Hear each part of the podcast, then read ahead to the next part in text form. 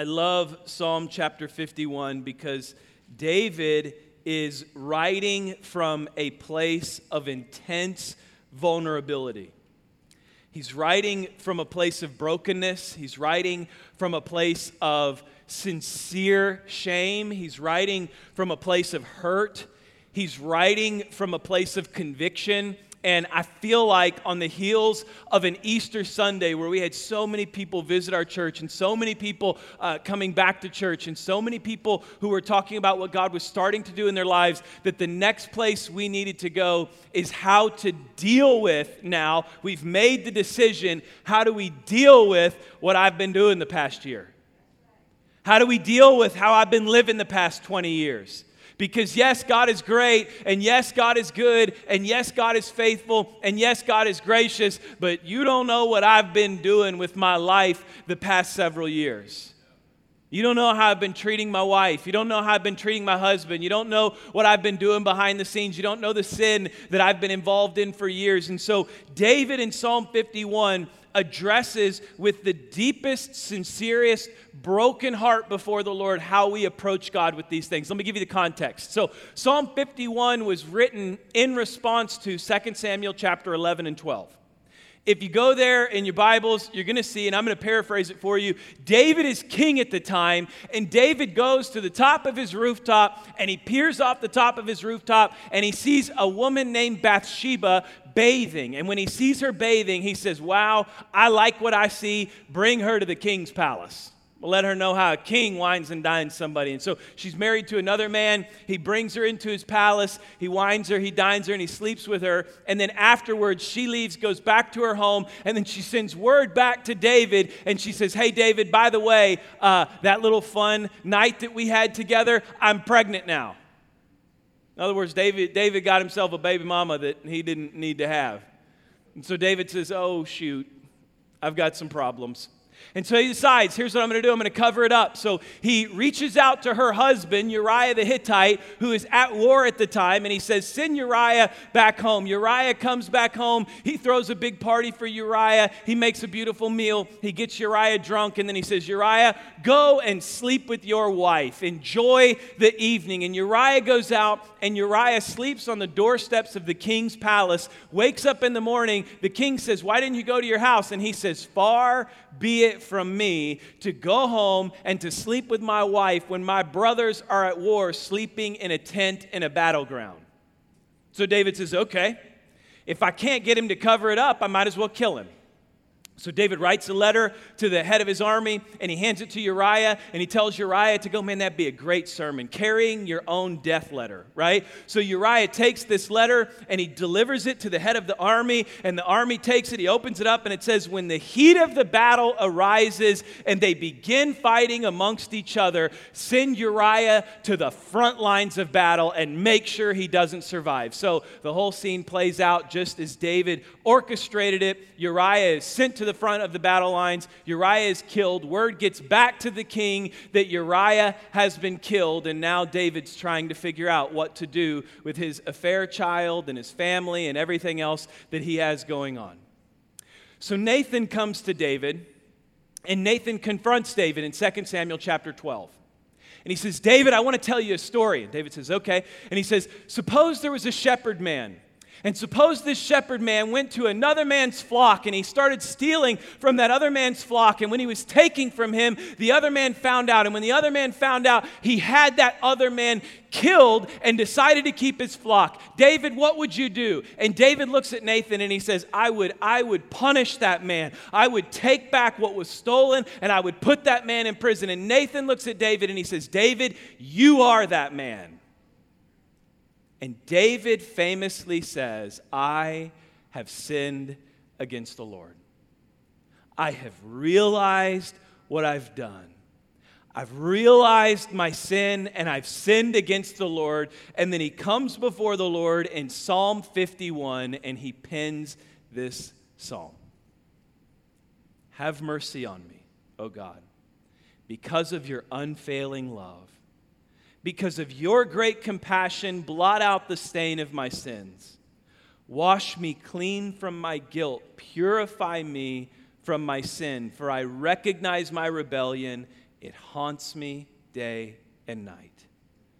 Against you and you alone have I sinned. I have done what is evil in your sight. You will be proved right in what you say, and your judgment against me is just. For I was born a sinner, yes, from the moment my mother conceived me, but you desire honesty from the womb, teaching me wisdom even there.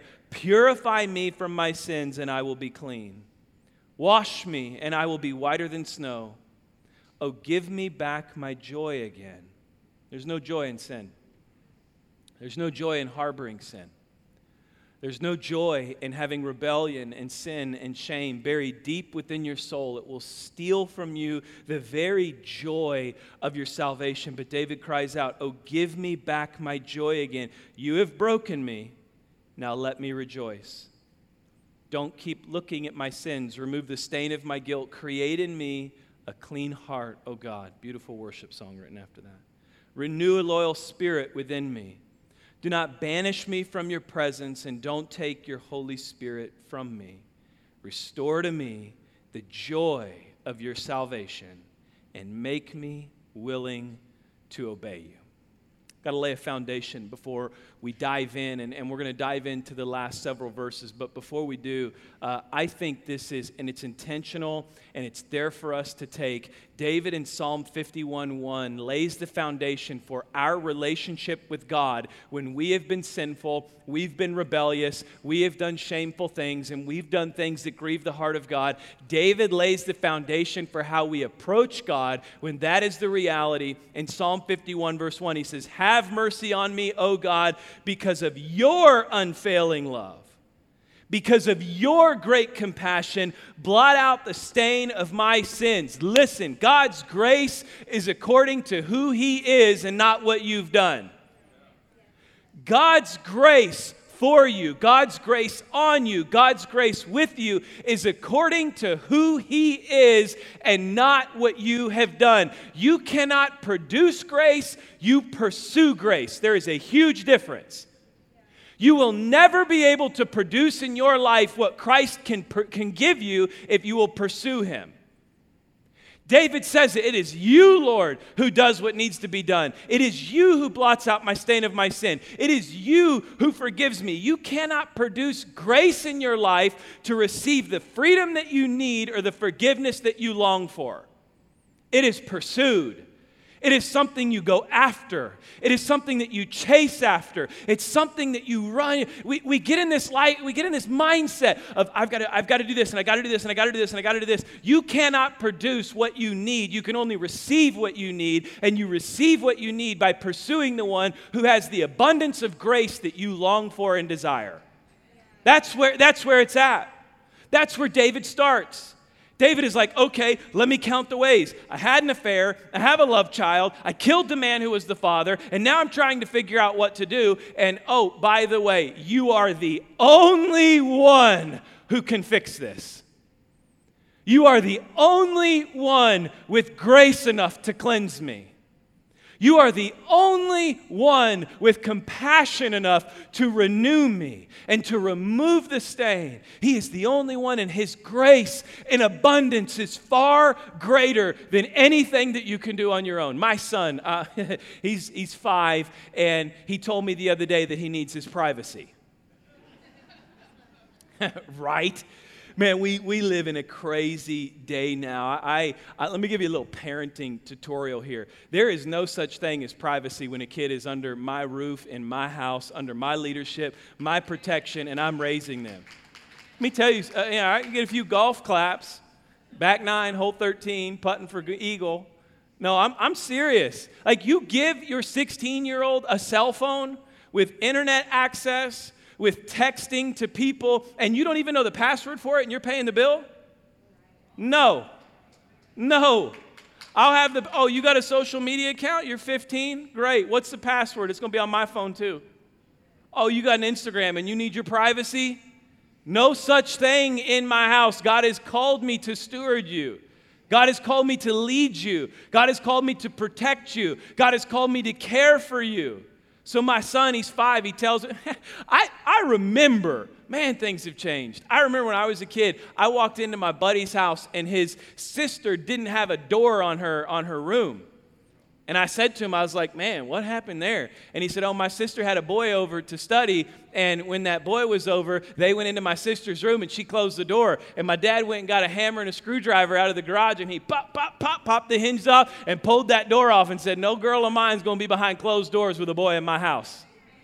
So she didn't, have a, she didn't have a door in her bedroom. There's no such thing. So my son, he's he's in the restroom. And now, listen, I'm I'm not overboard on this. Yes, I'm going to let my son have privacy in the bathroom. But last time he was in there by himself for about twenty minutes, we had about thirty rolls of toilet paper undone and stuffed in the toilet and in the sink. And he T P'd the bathroom, and he's just having a good time, right? He likes to go to the bathroom before bed and spend forty-five minutes in there so he doesn't have to go to sleep. So I go up there, and I open up the door to check on him, and he pushes the door shut in my face. And he says, Dad, Dad, I need my privacy.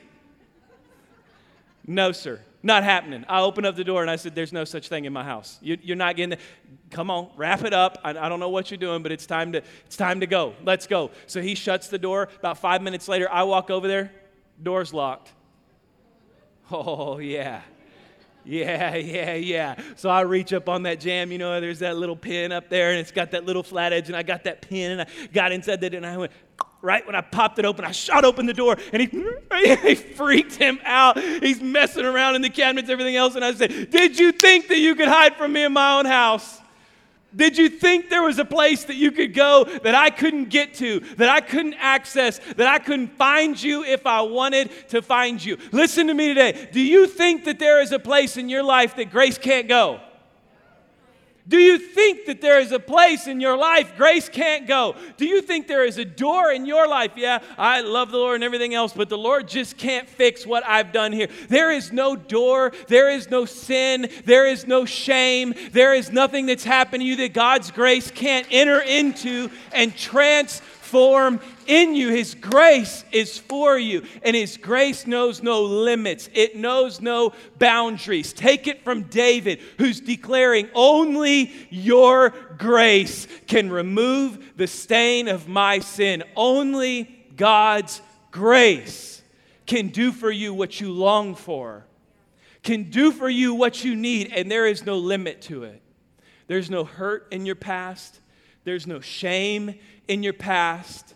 There's no sin in your past. There's no place that God's grace can't go. But we have to pursue that grace. What do we see David doing? I recognize I've sinned before the Lord. God, you are the only one. You are the only one who can fix this.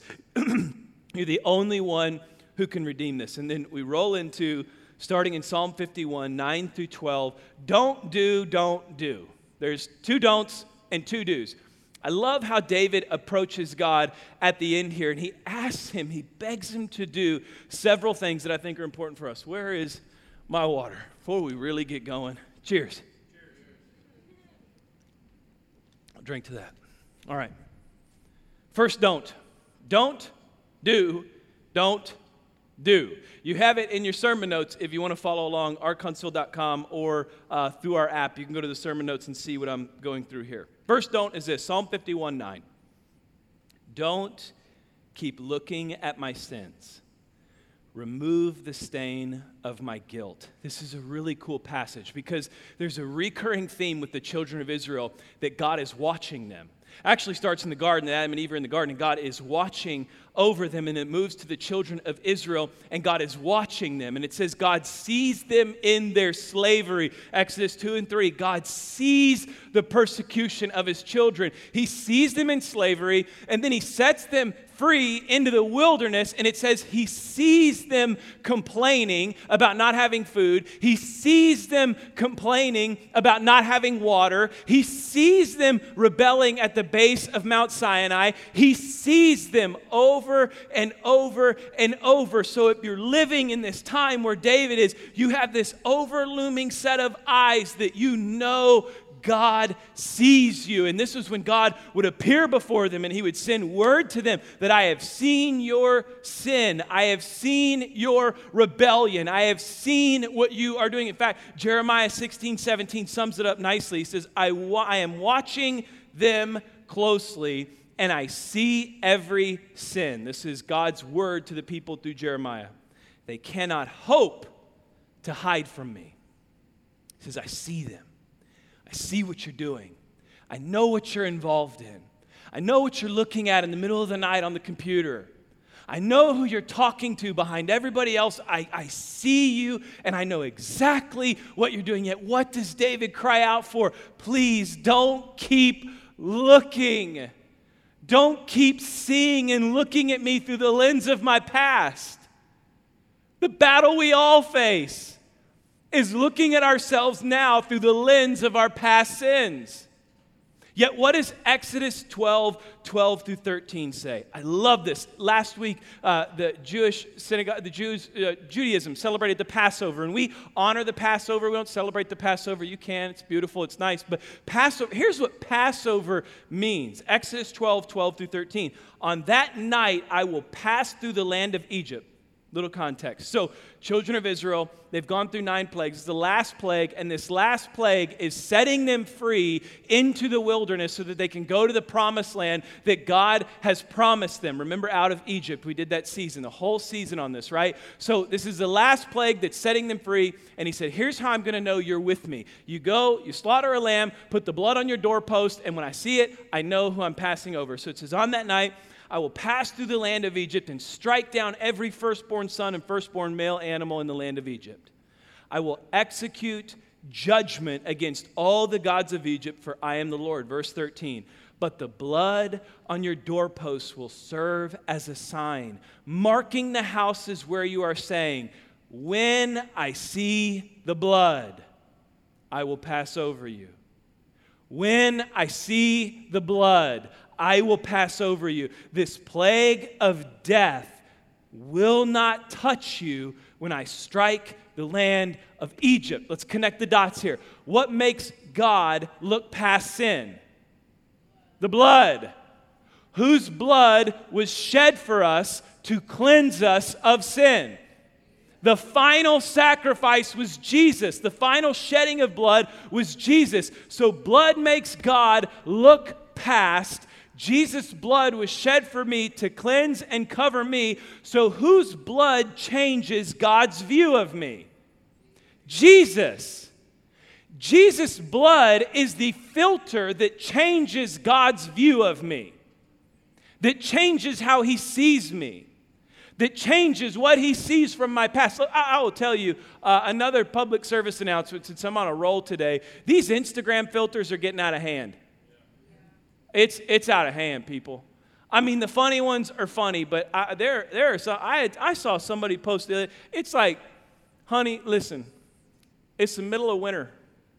We know you're not skinnier than last year with a dark tan, bright white teeth. Your eyes are sparkling.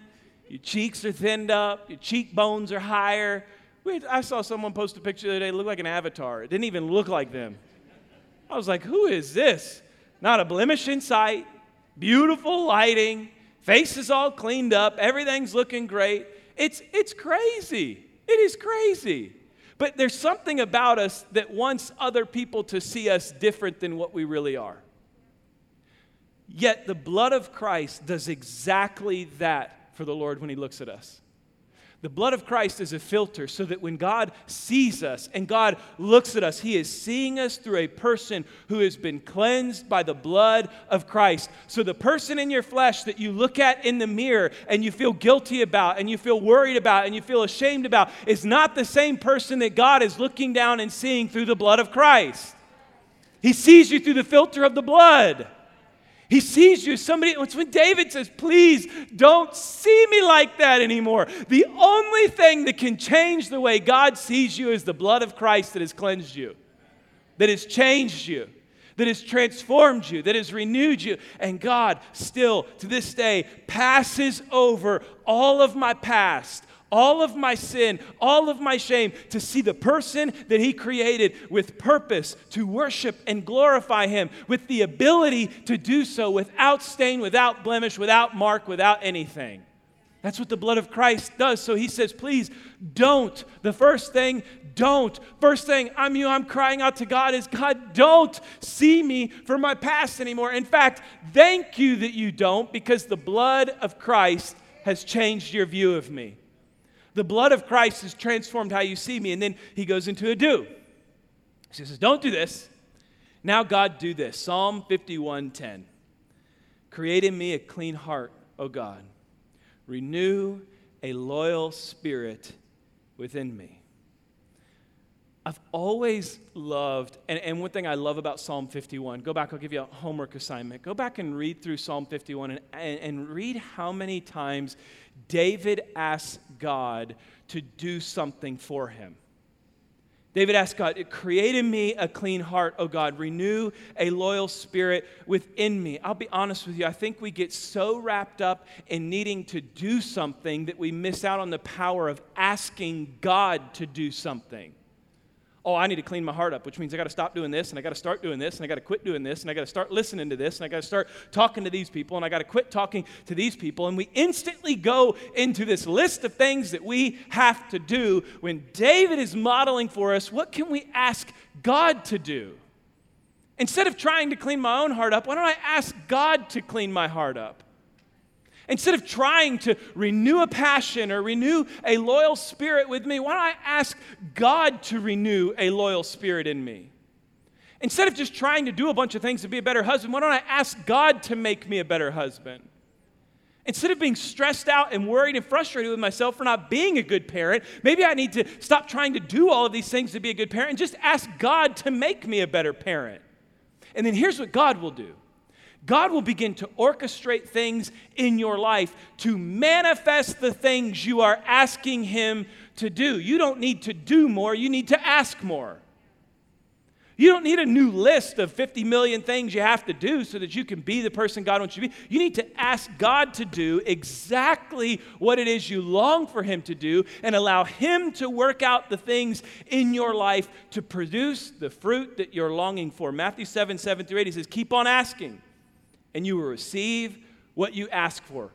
Really quick, context for this is Matthew chapter six, your kingdom come, your will be done. This is within the will of God. Don't, don't get wacky on me now and think that that means ask God for whatever you want, you're going to get whatever you want. It's within the context of God's will.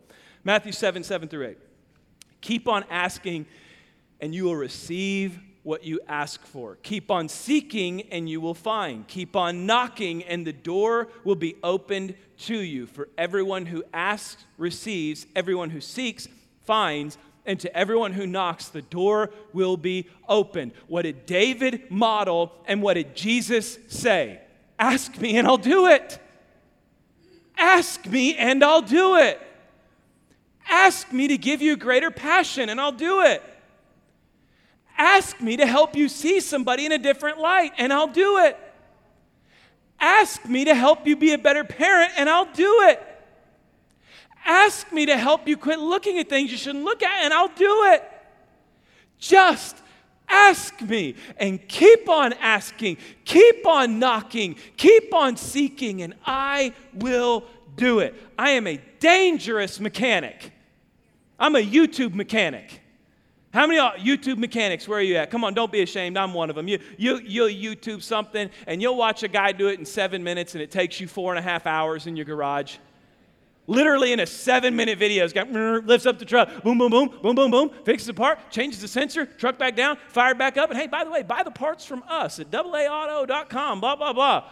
And I'm like, oh, man, I got this. Three and a half hours later, I've been to AutoZone like four times, and I got all this stuff I don't need, and I'm watching other videos, and I can't figure out. So I did that one time. There was this, this like oil pressure sensor on the very back of an engine block, and I watched this video of this guy. He's like, man, now here's the trick. Here's how you do it, and you beat the system, and you don't need all the tools, and you don't need all.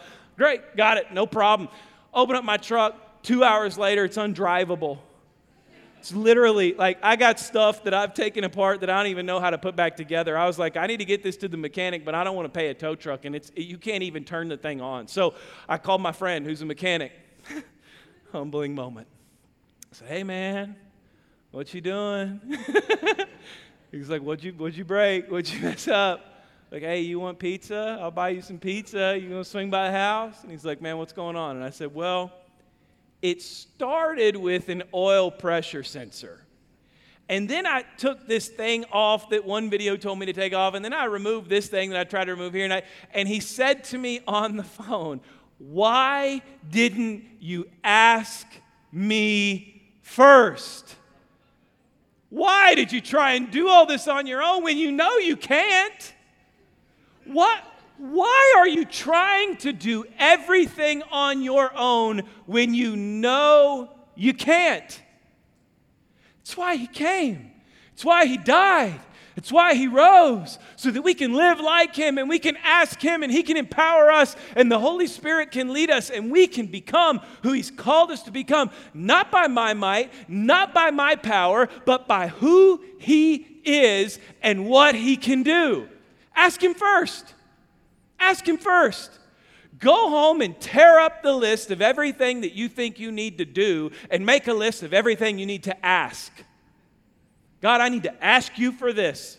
God, I need to ask you for this. God, I need to ask you to do this. And I will keep asking, and I will keep asking, and I will keep seeking, and I will keep seeking, and I will keep knocking until I see you do it. Let me tell you something. God has the ability to fix whatever your flesh has messed up. God has the ability to fix it. He has the ability to restore it. He has the ability to repair it. But you have to. to ask, and then you pursue. And then we see another don't from David. He says, Psalm fifty-one eleven, don't banish me from your presence, and don't take your Holy Spirit from me. It's powerful to think about. I've thought a lot about, we talk about a lot about having the Holy Spirit and growing in the Holy Spirit, but did you know you can also grieve the Holy Spirit? But you can also grieve him so much that he's not with you. One of the scariest passages in Scripture is Samson. When Samson goes, and it says Samson reared up, and he did not know it, but the Lord's hand was no longer upon him. Imagine being the strongest man. One of the deepest convictions I have when I walk on this stage is, Lord, I need your hand. Lord, I need your hand. You want to see me fumble a sermon? You see me walk out here without the presence of God, and this will be a mess. This will be a disaster. And then on Monday, Lord, help me to have your presence. Help me to have your Holy Spirit. When we talk about lead people into the presence of God, that's who we are. We want it not just on Sunday, but Sunday changes Monday. And then we want to walk into Monday, and we want to be living in the presence of God. We want to wake up, and the first thing we long for is what we have right now is his presence. And we want his presence and his Spirit to transform the way we parent, to transform the way we live, to transform the way we love, to transform the way we interact. And what does David say here? Just don't take it away. Don't make it go away. What is James, half-brother of Jesus, in four, seven through eight? He says, humble yourselves before God, resist the devil, and he will flee from you. Come close to God, and he will come close to you. Wash your hands, you sinners, purify your hearts, for your loyalty is divided between God and the world. James says, that which you draw near to will influence you. It's the game of hot and cold. Let's play a game of hot and cold. Dylan, come up here. Come on, come on, quick, quick, quick.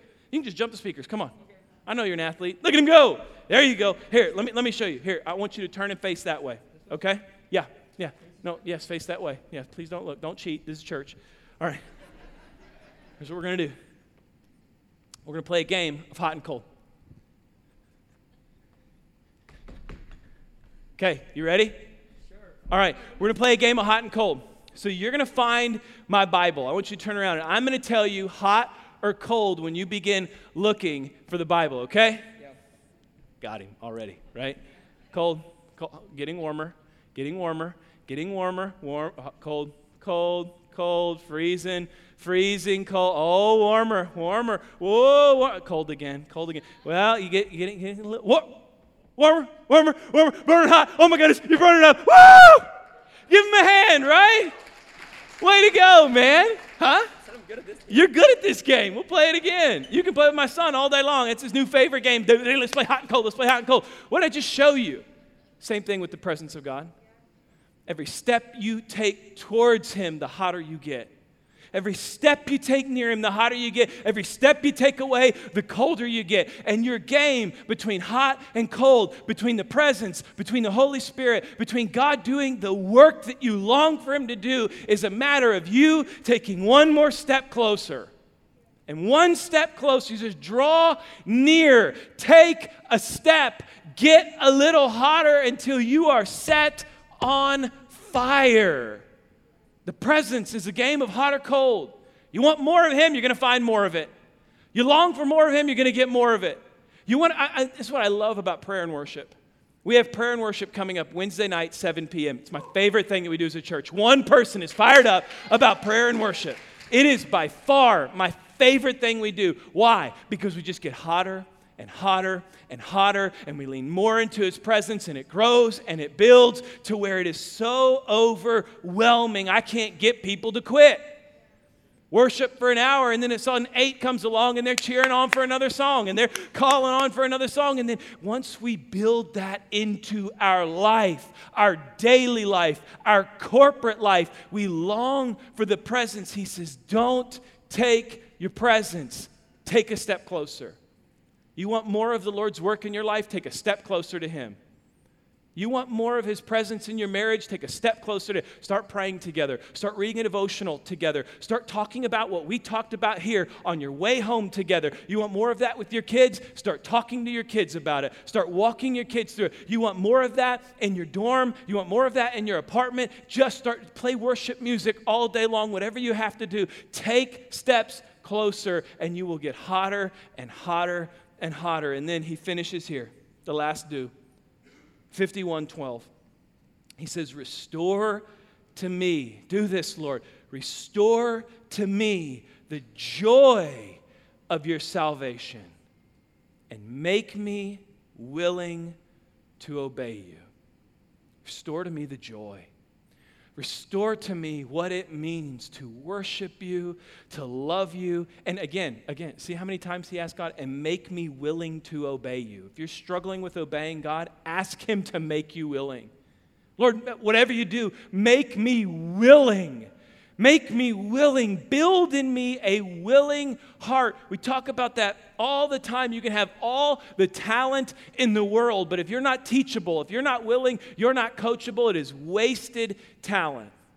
Yet if you're willing, if you'll open yourself up to being willing, all of a sudden you will see God do great things. And I love Jude twenty-four compliments this verse. It says, now all glory to God, who is able to keep you from falling away and will bring you with great joy into his glorious presence without a single fault. It is his glory that welcomes us back into his presence, the way that he sees us, the way that he has cleansed us with a clean heart, with pure hands, with a renewed spirit, and a loyal mind and a desire to walk with him. He sees us differently. He cleanses us differently. It, ma- it makes me think about this. I, uh, growing up, we had this, this kid who played on our basketball team, and his dad was the announcer. And it was so obnoxious because for us, when we were when we were checking in or when we were coming into the game or when we were starting the game, he would just announce regular. You know, he would say, ah, number nine, Luke Cunningham. And we'd come down the aisle. Number five, Aaron Barnett. He'd announce him and Aaron come down the aisle. And then all of a sudden, when his son came up, huh, and the greatest, and the most wonderful, and he's got the best jump shot, and he's he's a dunker, he's a shooter, he's a defender, he's everything in between. He's unstoppable on offense, and he is shut down on defense. He is the greatest second coming of a basketball player. My son, number thirteen, I won't say his name, but we were all like, really? Really? Like, that's how you're announcing? You're, what about me? Where's mine, right? But when we when we begin to see what God does for David, and when we begin to see what the blood of Christ does for us, and we begin to see what asking God to work in us will do, and we begin to see what he is able to produce in us if we will pursue him, all of a sudden our introductory changes.